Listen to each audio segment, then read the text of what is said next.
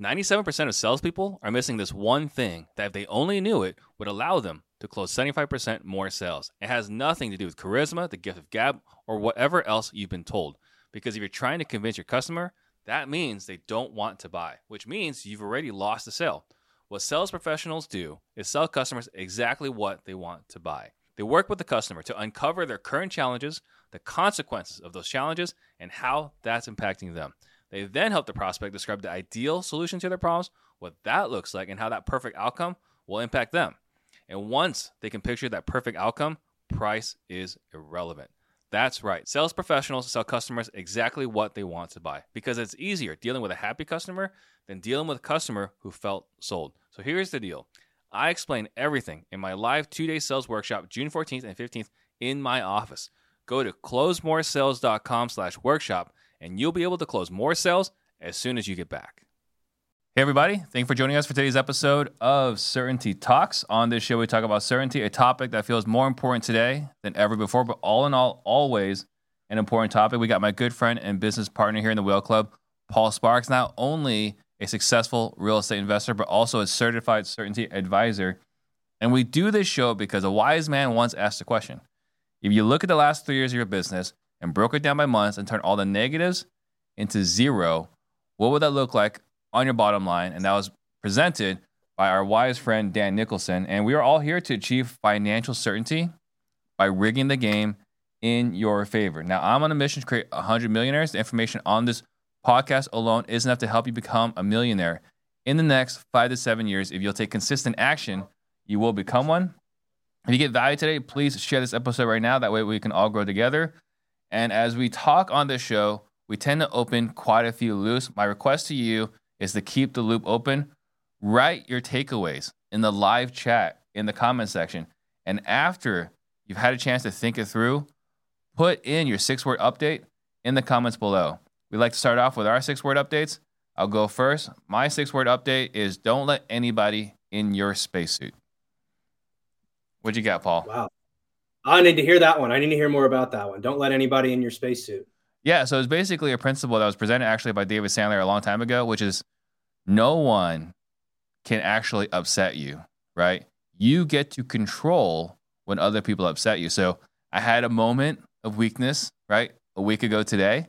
Some some things were said online I didn't really care for, and it bothered me for you know for a couple hours. But at the end of the day, events occur, and we are responsible for how we respond to those events.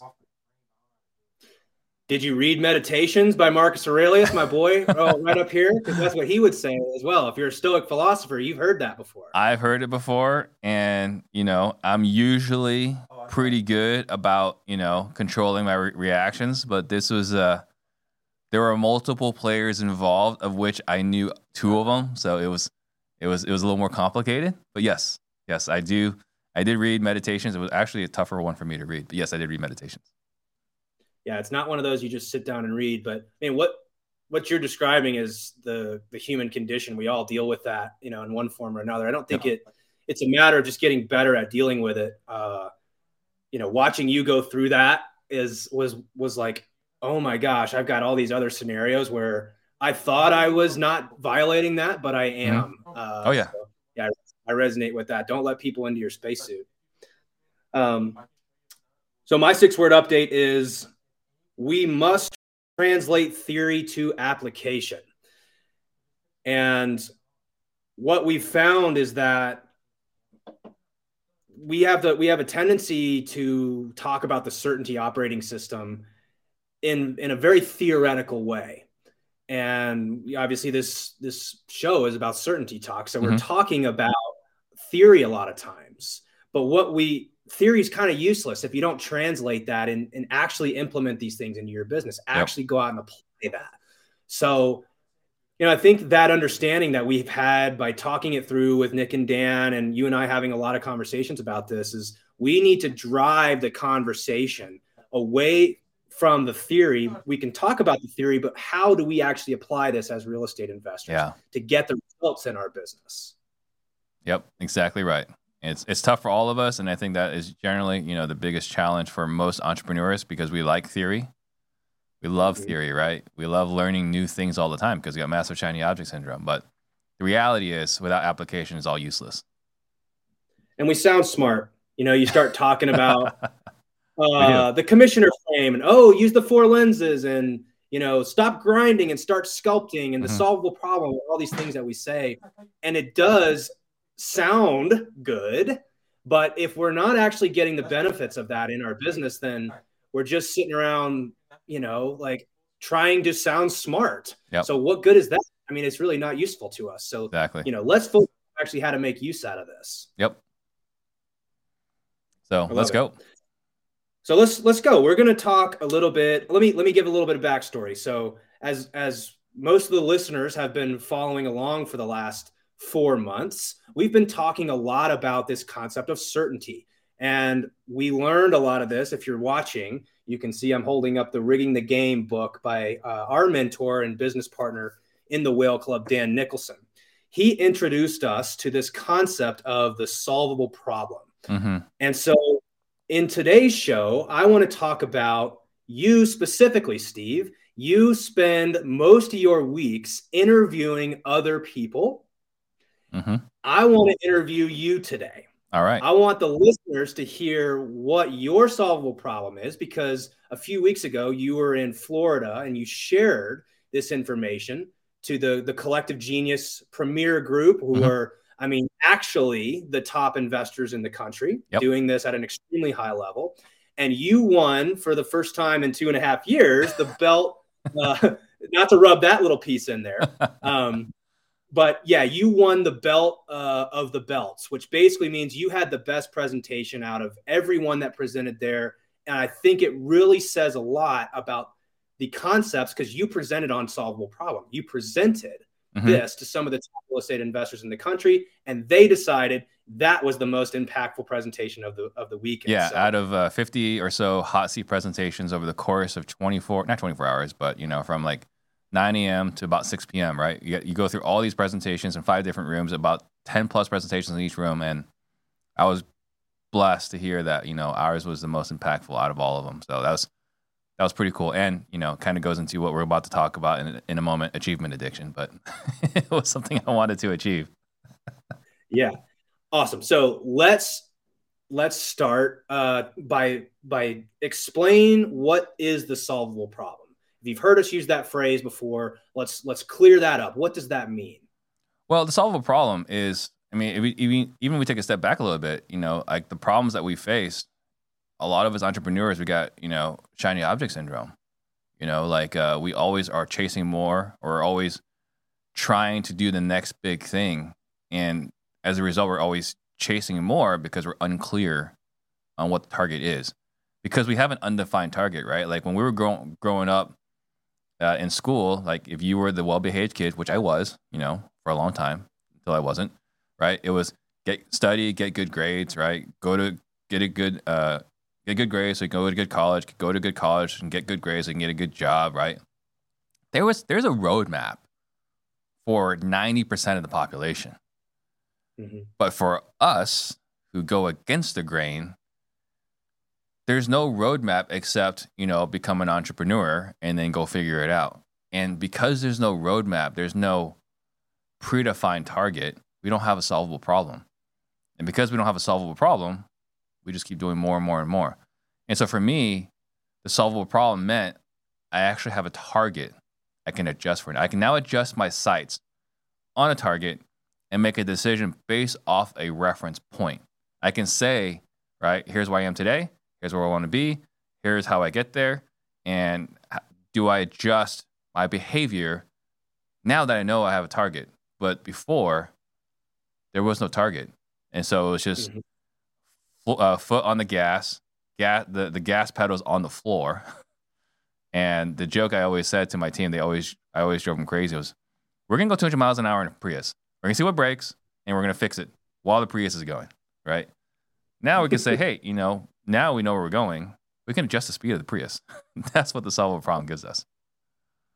Yeah, and we we've you and I have talked about this on previous shows. We've described it as like the Google Maps for our life. Mm-hmm. And the problem that we we run into as entrepreneurs is we just say i want to go north And but what north means, it's like this indeterminate uh, distance and location. Like, are you mean northeast, northwest, as far north as possible? When do we know where? How do we know when to stop? Mm-hmm. And so, what the solvable problem is, that as I understand it, and from what I'm hearing you're saying, is is the the directions and the and you've got to have in order to have directions, you've got to have an endpoint. Where are you going? Right. Yeah. No, that was the big thing. It was it was giving me giving me something that uh, is giving me a target I can hit, and once I've got that target to hit, I now have permission to modify my behaviors so that I can make sure I, I, I hit that landing. And you know whether you're getting closer, right? Because without getting closer, mm-hmm. you're just chasing more and more and more and more. Right. Um, let me ask you, because all of us have violated this you know, and, and it wasn't until Dan shined the light and said, You're chasing more and more and more, you don't have a solvable problem. Right. I was like, dang, he's right. I mm-hmm. really don't. I don't, yeah, I've I've talked about financial freedom and you know, if I could make X amount of money per month or whatever, I'd be financially free. And then you make that money and you're like, I I could probably double this in the next year. Mm-hmm. So talk to me about where you might have violated this and um, you know it's the comparison trap, the achievement addiction that you mentioned. But well, but tell me more about that. Yeah, I mean, there's a few different places where this has occurred, right? Like first, um, you know, I remember I I was in my I was going on a ski trip in Tahoe. Or I was in Sacramento, living in Sacramento, and we went on a ski trip. And the guy that drove had a blue Audi S4, right? And I was like, oh my goodness, this car is super cool, right? Not only is it blue on the outside, but like the interior has got like is blue as well. I was like, this is amazing, right? And he's just carving the mountain in his car, right? It was a fun ride. And, and I told myself, I'm to get an Audi S4 one day, right? It was on my list to achieve. And then one day, career is going well. I buy an Audi S4. And I, right after I bought it, right? Like it was, I got the, the loan from the credit union, right? They sent me a check, which I was still shocked that they sent me a check for 27000 without the car. I take the, or yeah, 30000 without, you know, the actual car take that, give the check to the guy, right? So I buy the car and I go to the gas station, fill it up to drive it back to Arizona. And I'm looking at it and I was like, I don't feel any happier at all. and hmm. that was the first time I was like, this is weird. I'm supposed to be happier, but I'm not. And this is where this is the first time that I figured out. I had a I had a feeling. I didn't know it. I had a feeling that we mistaken pleasure for happiness. Because was there pleasure? 100%. And there were times where I'd take corners at 50 miles an hour and I had pleasure, but it did not affect my happiness level at all, right? So that was the first thing. And then the second thing, as I remember when I first became a realtor, you know, I was like, man, if I can make a 100,000 a year, that'd be pretty dope, right? And then you do it and there's no additional satisfaction. Well, if I could do a 100,000 a month, that'd be pretty cool. And we do that. Mm-hmm. Nothing changed. Like, well, if I could be worth a million dollars, man, this would all have been worth it. And you become worth a million dollars and nothing changes. it's like, you know, your friends that get married, like, now that you're married, like, what's different? Nothing. And so, like, yeah. we have this achievement addiction because we, we feel like we have to hit these milestones. But all we're doing is we're just checking off boxes to hit milestones, and nothing actually changes when you get there. So that's the achievement and, addiction. I mean, yeah, I, I feel like a lot of entrepreneurs struggle with that. I certainly struggled with that. And I, I don't think it just goes away because you recognize it. It's uh, something Dan taught us called the GI Joe bias, mm-hmm. which basically means you can know you're biased and still be subject to that bias, right? You can know that you're subject to the achievement addiction bias and still be subject to it. Just because right. you know that doesn't mean you are not going to do it. But there wasn't something that says you know, like we we recognize the term achievement addiction, right? Like that's that wasn't a new word in our vocabulary prior to meeting Dan. What was different is recognizing that achievement addiction is common, and that there is a cure, and the cure uh, to the achievement addiction is solvable problem. Mm-hmm. So, so what does that look like in your personal life? Because uh, I've one of the things that we've talked about in the Whale Club is sort of they're not exactly the same. Your business solvable problem is different than your like your overarching personal life solving Yeah. problem.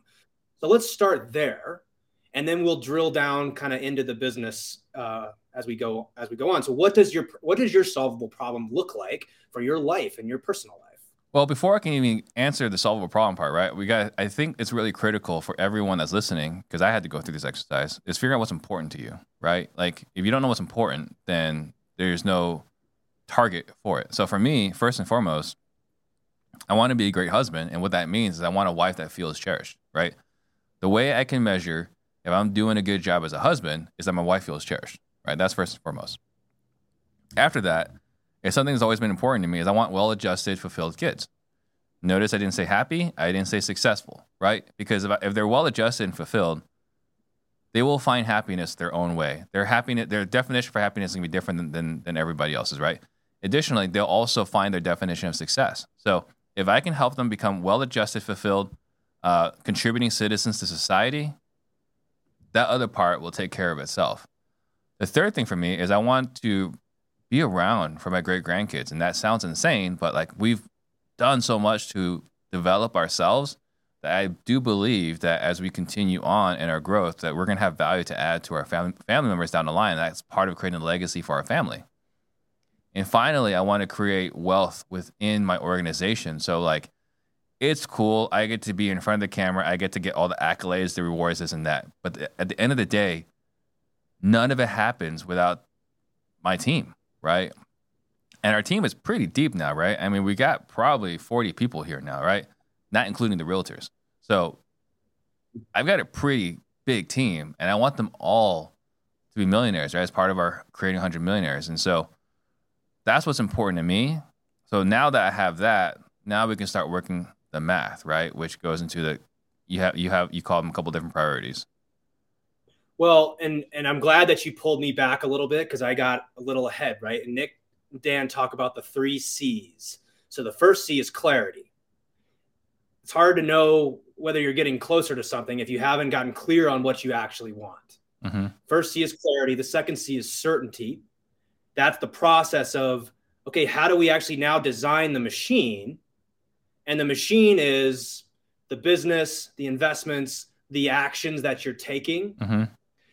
And and and when Dan references certainty, one of the things that he says, this phrase he says over and over is we want to get closer to the things that we want, our solvable problem, with the least amount of risk, least amount of effort, and most amount of optionality. Right.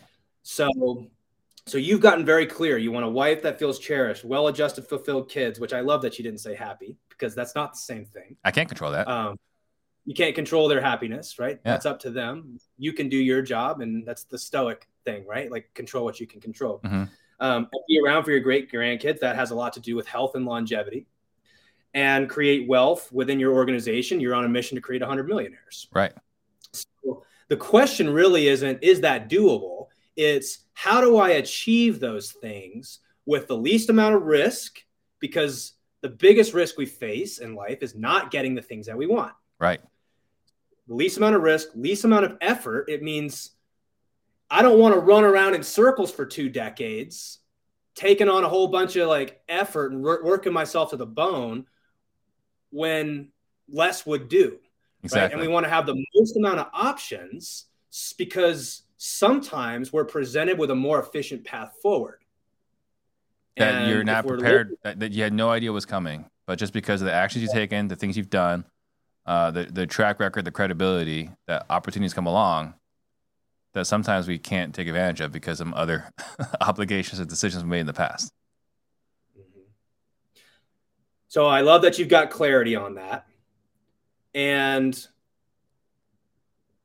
the first step is defining the endpoint. The second step is really just defining the next couple things that need to go right. hmm So, how does that translated these personal goals? How are you using the different things that you're doing? I mean, you're you got podcasts, you've got a wholesaling business, you do sales training. There's all sorts of things that you're doing, and ideally, these are all tools designed to help you get closer to these things. So Ideally, talk to me about. Yeah, well, and and we got to preface all this by saying the point of this conversation is not like saying we're doing it perfectly. Mhm. The point is we need a support system to be able to help us see these things, see these biases, uh, because oftentimes we're blind to them.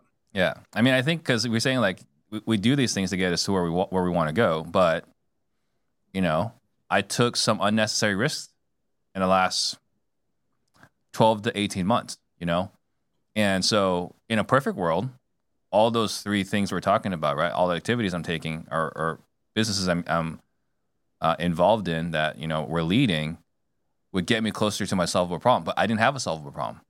And as a result of not having a solvable problem, I was taking more risk than necessary, you know, and we've seen this this year more than any other, at least in the last 10 plus years, right? This has been the most challenging year in real estate.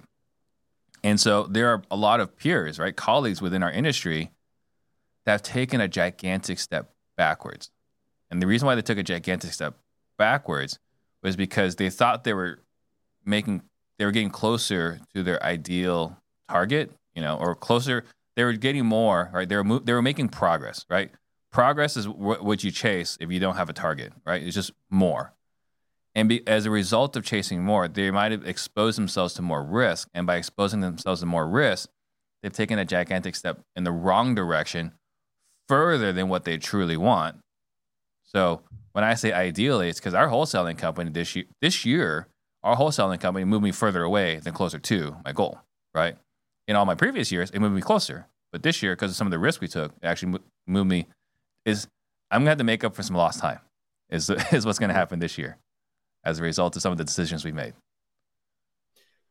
Yeah, and how do you know that that that was a bad decision? I think I just keep drawing it back to the Google Maps example. Mm-hmm. You know, if you if you make a wrong turn, Google is going to say, "Hey, take a U-turn back there. You're going right. the wrong way." Yeah, and 200 but feet, we don't make a U-turn. yeah, we don't have that in our life, so it's Mm-mm. really difficult to see that sometimes. And so let's talk about risk because we say risk all the time, but let's yeah. translate that into like practical examples of what we mean by that. When we say we're taking on more risk than necessary, what does that mean? Yeah, so taking on risk is really buying properties that maybe we shouldn't have bought. So we said no to a lot of risk, by the way. Like I want to be clear here. We said no to a lot of risk. Like there were a lot of deals that were kind of skinny. We're like, yeah, you know, only way this works is if we keep betting on appreciation, right? Like that's the only way this deal works. We said no to all those deals because we never knew when the music was going to stop. We knew the music was going to stop at some point, but we didn't know when. And as a result, we never closed on a deal where the only way to win was appreciation. And we left a lot of money on the table. I fully recognize that, right? But at the same time, I knew I would never be in a situation where I've got eight properties out there that we bet wrong on. Um, mm. So then, as far as the risks, then it's buying properties where uh, the risk versus reward on those flips or on those deals were were not commensurate.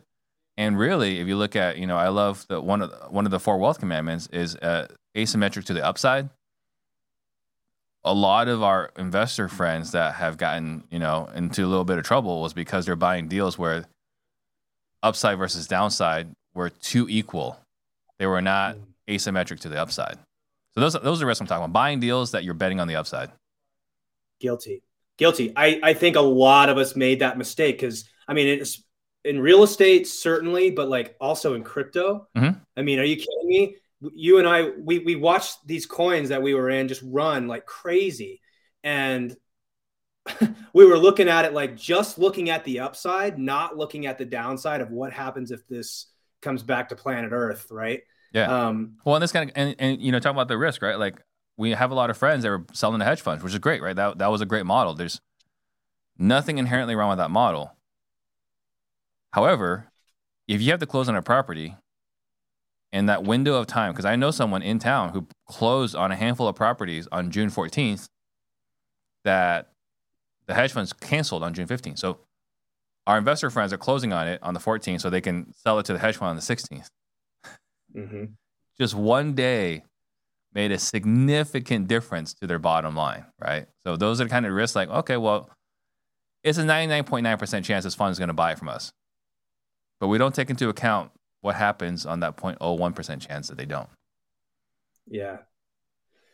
Oh, it's it's so true. Um, so let me let me ask you a little bit more about risk, but in in the terms of we t- we've talked about timer, Mhm. this acronym timer, uh, and it's an acronym that that helps us understand the currencies that we trade. So T stands for time, I is impact or influence, M is money, E is energy, and R would be reputation or relationships. Mhm. And you've just described risk to money, right? There's a lot of risk that we take on in terms of money, but what I heard you say is your solvable problem is a wife that feels cherished, uh, well-adjusted, fulfilled kids. That's time and energy, Mhm. right? That's to, to, to make sure those things happen. Be around for great grandkids. That's health and longevity and energy. Create wealth within the organization. That's impact and, and reputation. Yeah. None of that has to do with money. No, none of those have to do with money. None So what's the risk to those things? You know, we start we start accumulating all these obligations. So we're going to start this business. We're going to go into this market. We're going to hire more employees. We're going to do another marketing campaign, another podcast. Mhm. Right? These are all things that take currencies, time, impact, money, energy, and relationships. Yep. So what's the what's the other risk? We talk about money, but let's talk about these other currencies. Yeah, I mean the risk here is we're talking about market risk or real estate risk, right? I mean, I'm gonna tie it back to this, right? If we buy a bad deal, there's money obligation, or we lose money here, right? But you know, that's just money loss is no big deal, right? In in some ways. However, now we got to invest more time, leverage more relationships, right? Leverage more influence to make up for that lost money, right? Like there was a deal that we did where we lost a significant amount of money on the flip, right? Substantial amount, I think 43,000 to be exact, right? Well, when we lost all that money on a flip, we borrowed 100% financing plus rehab, right? So we were definitely over leveraged here. And so what do I have to do? I have to call my private money lender and say, hey, I can pay you back, but it would be really helpful for me if instead of paying you back, I'll just owe you the difference, right? And I'll pay you back over the next couple of months. They're okay with it. So, but I still, no matter what, now there's something in the back of their mind is Steve going to pay me back? Even though I fully will, right? I did I did spend influence. I did spend relationship, right? And so maybe they might not fund my my my next deal. So Mhm. there's substantial risk there. So it's a calculated risk, right? I'd rather have the money in my bank account than than out. But there's a cost here. And when we lose money, we have to spend more time, more effort, right? More influence, more relationships to make up for that lost money. So it's not like it's a one to one deal. There's, we're exchanging multiple currencies to make up for that lost money. And again, losing money, like I said, you know, I, I think we have moved further away this year in 2022 as far as my goal, right? You know, uh, our, our solvable problem. We took a step backwards. So we're expending time, right? That's what it costs us. That was the risk in our real estate in our real estate deals. Well, and it's not like we're saying no risk. It's not like you can't, there's inherent risk in everything we do. Mhm. It's not like we're saying we want to eliminate risk entirely. We want to make choices that have bias towards the least amount of risk Right. um, that still get us closer to where we're, we want to go. And also, we're going to make mistakes. There's going to be years where we get further away from what we want. hmm But the problem is that most of us have no, and myself included, no way of knowing are are I am I actually getting further away or closer to away, because we all just want to go north, and it's like I just want to go north as far as possible. More, bigger, better, faster. right? So you know, I love that you you talked about that we're not we're not eliminating risk. We want to uh, reduce it as much as possible. Um, you hit on the fact that making money uh, decisions trade-offs based off of money can also have impacts to your in, your influence and your relationships and things like this. Um, there's uh, there's an impact. I want to talk about just for a second because uh, we've used this example before. Covid a lot of a lot of entrepreneurs say i want more time with my family my Mhm. wife my kids whatever it is you know husband whoever. But what covid showed us is that it's not really time that we want because you know i'm not i'm not a father uh, but i heard a lot of you know fathers say like oh my kids are driving me crazy Yeah. really what they want is not necessarily more time but they want more energy they want to be more present when they're with them they mm-hmm. want to give them the, their energy when they're with them um, you know so part of the challenge is balancing that like i want to make sure i'm there and present for my family and there's trade-offs when we spend all of our energy on our businesses. Yep. you know and i've made the excuse many times i'll say i'm just going to hustle for the next two or three years and then and then we'll have kids and then i'll be more present. Right and the risk there and this is uh you know i'm glad you brought this up because i've seen this so many times right? The risk of being uh, uh, of spending all your efforts in your business, even if you tell yourself it's for your wife and for your kids and for your legacy, right? Like, what have we seen over and over again? Um, divorces, right? Because the wife is like, yeah, you know, I appreciate it, but this isn't the life I want, right? And I saw, I watched a great video, uh, a guy who run, it was like Redline Steel or something like, like that, right? Like, it's like, I did this all for my family, and my wife is divorcing me, right? So, divorce, uh, strained relationships. I mean, the, the, exact thing you mentioned a moment ago, right? Like, I've seen, I've heard stories. I don't know anyone personally, but I've heard stories, multiple stories of like husband uh, sacrificing their business for their kids, and then when the kids are old enough, it's like I'll I'll spend time with my kids when they're older, and when they're older, like, Dad, I don't want to spend any time with you. Like you weren't you weren't there when I was a kid. Actually, matter of fact, there I, I take step, I, I apologize. There is someone I know personally whose 17 year old daughter moved out of out of the house. He's like, I like, why are you leaving? They're like, I don't want to be here. It's like, I've been busting my butt so we can enjoy these years. Like, yeah, I'm not interested. Right. So strained relationships is a real thing. Um, you know, we talk about getting blown up. I, I used example earlier, right? Of, you know, uh, the peers in the and colleagues in industry who close on deals because the fund was going to buy it, right? And then they don't. And so I know people that have lost millions of dollars this year, millions, like plural, right? Or you could be breaking even you know, like then, and that's how I felt. I was like, man, I have never worked so hard to break even. this is not mm. what I signed up for when I got into uh, real estate when I became an entrepreneur. Like to to to work really hard to you know break even. That was not what that is. That was not what was promised, right? When I read Rich Dad Poor Dad and all these other things. No, and and the concept is recapture and reallocate. That's the phrase that we hear constantly over and over and over inside of certainty mm-hmm. is you have got to recognize where we're we're taking on maybe first of all more risk than is necessary or you're you're biasing the upside. You know in the in the best that's a great example about selling to hedge funds. I mean everyone's looking at well look at this upside. We can buy these deals at 90% of value. Mm-hmm. sell them to the hedge fund at 103% of value Right. Crazy. Look at this upside. Yeah, but what's the downside if the musical chairs, if the music stops and you don't have a chair to sit in? You're left holding five or 10 properties that you've got purchased, or, you know, ideally, uh, you don't own them and you can back out of these contracts. But again, we're not paying attention to the downside a lot of times. We're just looking at the upside.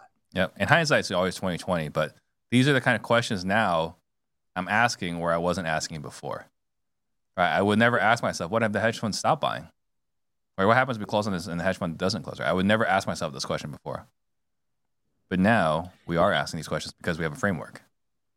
We have a framework and we have a common language. So I can say things to you like, hey, use the investor frame here. Mm-hmm. Or um, does this violate the fact that uh, we don't have a preponderance of data? Like you might be barreling ahead with something and we really don't have any evidence that this works. So it's the power of having that common language. Um, so I think we've touched on risk, right? The risk of getting further away from the things that we want, or really just kind of spinning your wheels a lot of time. You're not really making progress. You're just spinning your wheels and you're grinding away. Mm-hmm. Uh, so let's bring it back to the solvable problem. And, and the solvable problem is really made up of two major components. First is the core priorities. These are the things that, well, I'll let you define it. So, first is core priorities, and second is preferences. What do those mean in terms of solvable problem for you? Well, uh, core priorities, if I recall, if I recall correctly, is you know paying off any bad debt, uh, saving money for retirement, uh, any kind of living expenses after you retire. And retirement doesn't really mean a lot in real estate, right? Like if, for W two it does, but for real estate, we we if we're doing it right, we we have rental properties, right? So we don't have like a 401k or a Roth IRA or anything like that. We have rental properties. That's our retirement portfolio, right? Uh, but yeah, having money or having some sort of funds for retirement and, and, a, and a rainy day, I believe, are the three components uh, of the core priorities. And then as far as preference priorities, this is the fun stuff, right? This is um, an epic family trip uh, once a year, right? Mm-hmm. Uh, you know, for me, I've written down, and we have not lived this uh, yet. Uh, COVID had a little bit to do with it, uh, but you know, I, I want to have one epic big family trip. This is my parents and my in-laws, right, with the kids. I want to have one awesome vacation with just me and my wife, and one uh, pretty good vacation. Maybe it's not as important with just me and the wife and the kids, you know. But an epic trip for me and my wife, an epic trip for the whole family, and then you know, halfway decent trip for for the five of us. That would be under preferences. And then there's like the hobbies, right? Like I still want I have a personal trainer today. I want to continue having a personal trainer for as long as possible. We had a uh, uh, Mike, uh, the, the, the black belt, right? The eighth degree black belt. I can't remember his last name, but he's like Leone. Mike Leone. There you go. There's, there's a direct correlation to how fast you can get up on the floor and how soon you're going to die, right? Like there's a direct correlation. So I have a personal trainer to make sure every time I stand up and sit down, I can do it without making any sounds. Like that's the goal, right? So I have a personal trainer to make sure those things happen. So there's there's the the fun stuff, and then there's the, the that's the that's the preference, personal priorities, and then there's the core priorities. Yeah, and I think people oftentimes get confused around. I did around the core priorities. What does that mean? It means what do you need in order to live the lifestyle that you want to live? So typically, a quick rule we've given to people. There's there's some nuances to this. We expand on this inside of the Whale Club. We give you all the tools to actually create this, but if you want a quick down and dirty way to kind of calculate that, figure out your yearly spend. You know, so if you want to spend, let's say $100,000 a year, and, and if you did that, that would cover all your expenses. It would cover everything that you needed in terms of living expenses. We're not talking about the vacations, the cars, the personal trainers. We're talking about basic retirement, covering the, the core priorities in your life. And if you can take that number, that yearly spend, and multiply it by 25, so if your number was $100,000, you you need roughly two and a half million dollars in a uh, let's call it core capital to invest, right? Mm-hmm. But that has nothing to do with preferences. And I think oftentimes we get uh, I don't want to be mislabeled as saying you you can like you can actually have everything you want in life. You just need clarity on that. Yeah. Right? Because that informs us on where we're going. There's a big difference in going from Denver to north to Fort Collins and Denver north to Minneapolis. Yeah. It, it doesn't mean we can't get to Minneapolis. It just means that that's a longer drive. It's it's going to take a different route. It's it's a different solvable problem than just going to Fort Collins but if that's where you want to go, well, good thing for you is you can probably get there faster and with less with less risk. So it's just about bringing clarity to that. Yep. So you've done you've done that work, mm-hmm. right? And we don't need to go into the specifics unless you'd like to, but um, of of kind of determining what that core priority number is. Yeah. And and go ahead. Sorry. Yeah, I mean the core priority number is really low. It really isn't that much, right? I mean, really, six, seven thousand a month really is all we need. We don't really need much more than that. And we live a pretty um what's that word I'm looking for? It's not frugal, but we live a pretty normal, basic lifestyle, right? We live like the millionaire next door. You wouldn't know that we're doing well except for my Instagram and our cars, right? My cars are my poison, right? Like I drive a Tesla, my wife drives a Tesla, right? So those that's that's the poison. But beyond that, we live pretty much within our means. I mean, and the question has to be asked really, how much money do you need? Because this is the good question. Steve did the work. A wife that feels cherished, well adjusted, fulfilled kids, be around for the great grandkids. That's a health goal. And create uh, wealth within the organization. How much money does it take to achieve those things? Right. Not that much. Not that much. Yeah it's all it's all just more after that point, mm-hmm. right? And it, we're not saying more is bad. We're just saying that like if you can't define what it is that actually is going to give you the life that you want, then nothing will because you'll just be on this hamster wheel chasing more and more and more. In fact, you posted something recently about Charlie Munger. Mm-hmm. yeah. And he said something about it's not greed that gets us mm-hmm. because we have, I mean, objectively, significantly more now, a significant better uh, quality of life than 30 years ago, 100 years ago, 300 years ago. On like we live wealthier than any pharaoh ever did today. I mean, but that's not what he said. Right. He said the problem is envy, mm-hmm. not greed. Right. And and it's not it's envy because it's although we have more, we're looking at someone else that has even more than us mm-hmm. and saying well, I want what he has. So yeah, I don't know. I, I, just find that I found that spot on. Well, basically what we did, right? We re- again we, we, referenced the purple book, right? Rich Dad Poor Dad. We read Rich Dad Poor Dad. We realized, oh, W two is not the way to go, right? We should change it so we can get out of the rat race. And what did we do? We didn't get out of the rat race. We just got into a nicer rat race, right? Now we're now we're in the Lamborghinis, right, or Ferraris, and we're, we're wearing nicer helmets, and we got the gear. But we're still in a rat race. Mm-hmm. Like no one, not no one, but very few that got out of the W2 rat race actually got out of the rat race. They just went into a bigger rat race. And I think that is the sad conclusion that took until this year to figure out. Mm. I mean, it's just always a, a, bigger, it's like, you know, bigger pond to swim in. Mm-hmm. Um, you know, so, all right, so you've defined your core priorities, you've defined your preferences. Yeah. And you and I are in this process of getting our businesses to align with that because we've made mistakes, mm-hmm. just like most people do. So, what are you doing currently to align your businesses and your investments to make sure you're getting towards your solvable problem with the least amount of risk, least amount of effort, and most amount of options? Well, really, what we've done, right? So you take the you take the the core priorities and the preference priorities, and you add them up, about 20K, right? 20K a month is really all I need. And I've always put like 100K on the vision board, but 20K is really all I need, right? And need is a bold word. Really what I am looking for, right? To satisfy my solve problem. So my solve problem in my personal life is 20K a month, which is really low now that I had a chance to sit down and work it out. Now, with that being said, the business side is the active income that generates the the opportunity to create the passive income, right? Because the solvable problem is a passive number. It's not an active number, right? So we're not trying to make 20K a month in our active income. That's not what we're talking about here. We're creating a business where the active income allows us to purchase assets that bring in 20K a month passively. So what am I doing then on the active income side?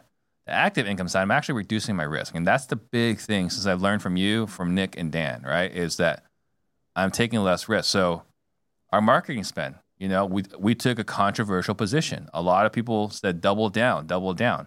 The reality is, you know, with this downturn and the shift in market, like double down marketing, and the reality is, uh, we don't know when the winter is going to stop. Right? It's not like, oh, you know, this recession is going to be three months. We have no idea when the bottom's going to come. Some people think the, the bottom might not come to uh, 2024, right? Like we had Daniel Marcos come on the show. It was pretty cool to have him come on. He's like, yeah, uh, I wouldn't double down right now because I don't know when's the right time for things to turn around. I wouldn't stop necessarily, but I wouldn't double down right now.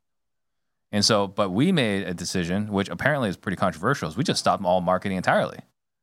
Right. And it's like, well, why would you stop all marketing entirely? I said, my decision is to survive, or my my stated purpose is to survive.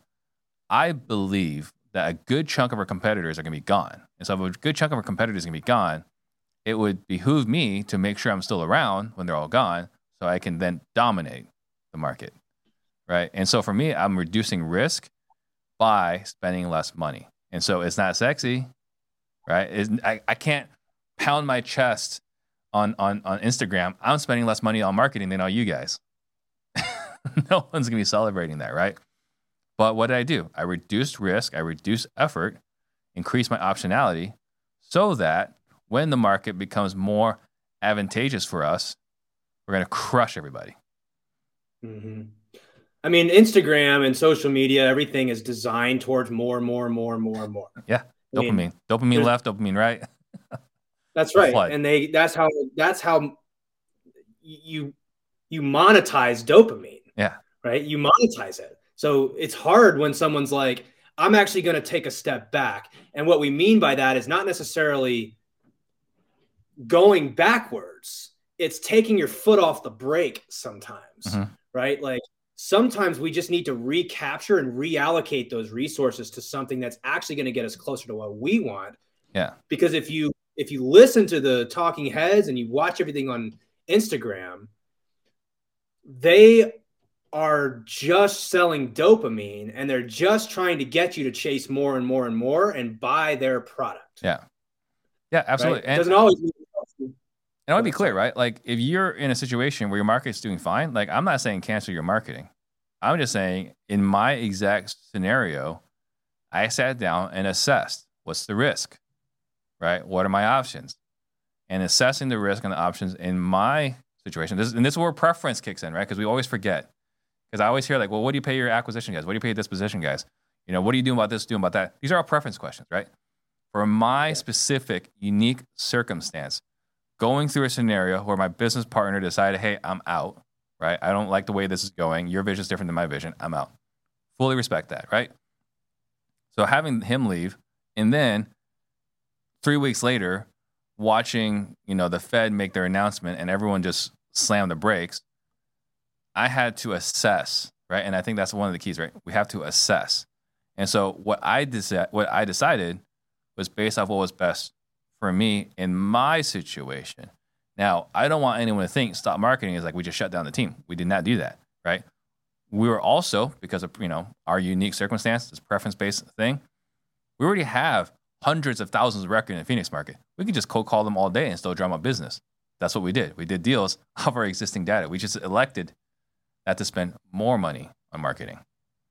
Mm-hmm and it's this is none of this is prescriptive. Just because Steve's saying he's doing this in his business, I think that's that's what I struggled with for so long was what are you doing? What are you doing?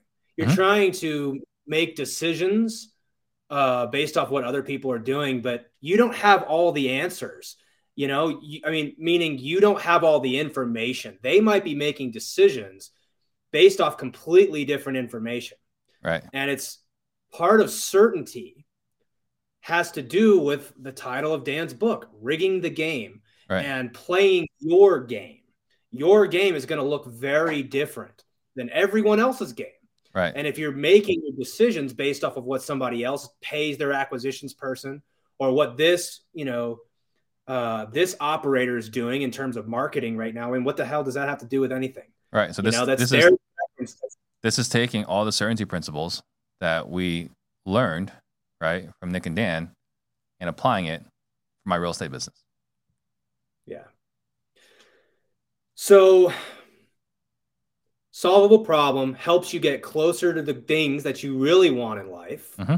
without hopefully any unnecessary risk, unnecessary setbacks. It's a mechanism that we use to um, to do this, and so talk to me a little bit about the process that we take people in through the through the whale club because this is i think it's an easy concept to get. Oh right we need a solvable problem. Yeah. It's we know and part of my six word update today was we've got to go from theory to application because just understanding this is very different than actually getting your business and your investments to align with that. So tell me about the next group that we're bringing in and what the goal is with the whale club now and how we're actually supporting uh, ourselves and our community and, and actually uh, accomplishing these things. Yeah i'm really excited about this right? I mean we've had what 70 80 people come through the whale club right? And with the 70 or 80 you know 10 to 15 something like that have raised their hands to say hey we want to go through all these principles again and how it applies to real estate and really more specifically how this applies to my scenario right? And so i'm really excited about that and we have room i think for a few more uh, to, to join us right? I think the, the link is inside the description but we have room for a few more. To take all these principles that you know we're learning and applying it for our real estate business because it's really cool to learn, but it, it's not cool to apply. But I promise you, you're going to sleep a lot better, right? It's going to be a lot easier. And, right, nothing, I don't think anything helps us sleep better than certainty. It's actually what we sell, right? That's what we sell in our sales training, right? Go sell certainty to the homeowner, right? So you can't get any more certain than as we go through these principles and how it applies to each all the Whale Club members and uh, in in their business and in their lives. So I'm really excited for that. Yeah, me too, because we have a pretty unique opportunity. You mm-hmm. know, Nick and Dan taught us through the CCA, which is a very expensive six month program, and we learned the theory of all this stuff. And but there was a there's a gap right between theory and application and so what we do in the whale club is we teach how i shouldn't say we teach it's a community collaborating to solve these problems because if we're not getting closer to the things that we actually want in life then what's the point all of us have Pointless. chosen real estate as the vehicle right and then we also do some blockchain stuff and we mm-hmm. also do some infinite banking stuff and we do some other things but they're all designed to help us get closer to the things that we want uh, with with the least amount of risk possible. So I couldn't agree more. I'm extremely excited for this next group because we are now completely focused on the application of this in your specific business. You know, so if you're a real estate investor who is feeling anxiety right now in the market and you want to continue making progress closer and closer to your goals without chasing more, check out this link. Um, we've we've got a, our website, we uh, realestatecertainty.com. So we've we've kind of taken this concept of blockchain and integrated it back into certainty. Hmm. Um, so if you want to learn more about this, you can check out realestatecertainty.com and you can learn more about it. Or like Steve's saying, you can just get some more information from the link in our bio and you can get on our wait list and we'll fill you in on more uh, of what you can expect by joining the Whale Club. Yeah, and I want to touch on something here, right? Because I'm talking about my solvable problem number is twenty thousand a month, right? And you look at that, it's like, well, that doesn't seem really sexy, right? And again, it's twenty thousand a month passively. But here's the thing: I'm not saying once I get there, I'm going to stop because I think that's the big fear, right? Well, you just lowered your target. Like, what's the fun in that? I want to be totally clear. I'm not saying we can't do more. All we're saying is once we get there, we're going to modify our risk behavior, right? We're going to take some chips off the table.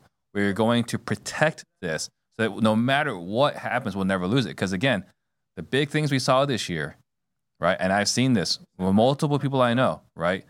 Divorces, strained relationships, or they're out of business, or they're so far in debt now that they're not sure how they're going to get out of it, right? That's the risk if we're not taking some chips off the table. And so for us, as I'm getting closer to my target, I'm just going to adjust my risk behavior. And once I've got 20K a month passive, I'm not retiring. We're just transitioning, right? We're going to do things that if I'm not 100% excited about it, I'm not going to do it, right? Why did we get into mm. business? Do what we want, when we want, with who we want to do it with, right? Leave a legacy, hit our solvable problem, but if you get to a point where you're hitting your solvable problem, you're doing everything that you truly desire, like your heart truly desires, and you are making enough passively to do it, why would you ever, ever do anything again you didn't want to do? So now you get to just play. You get to just go all out and play and do whatever you want. And if it's chasing more, making you happy, great. We're just protecting the downside. We're reducing the risk profile. That's all that means. We're not saying stop. We're not saying retire, become an old fud, fuddy duddy, or not have fun anymore. We're not talking about that at all. I want to be very clear as far as the solvable problem here. Well, and Steve, the the language I use around this, because you and I are very similar, is what financial certainty means to me is that I get to play business as a sport for as long as I want. Mm-hmm. It means that whether I win or I lose, like it doesn't matter. I already have the things that I want locked in. So now we can go play. And also, what does Dan say? I reserve the right to change my mind. It means what I want now might be different than what I want three years from now. And in fact, it's very highly likely that that's the case. Right. So when we say financial certainty, it's locking in the, the core priorities and the preferences that we want so that we can go play business as a sport for as long as we want. Right. Then you truly are doing this for fun. Exactly. Awesome. Well, I appreciate you sharing that. I think uh, a lot of people are going to be. Um, I think I think we've we have a lot in common with most real estate investors, right? We're doing this yeah. to get financial certainty so that we can play business as a sport.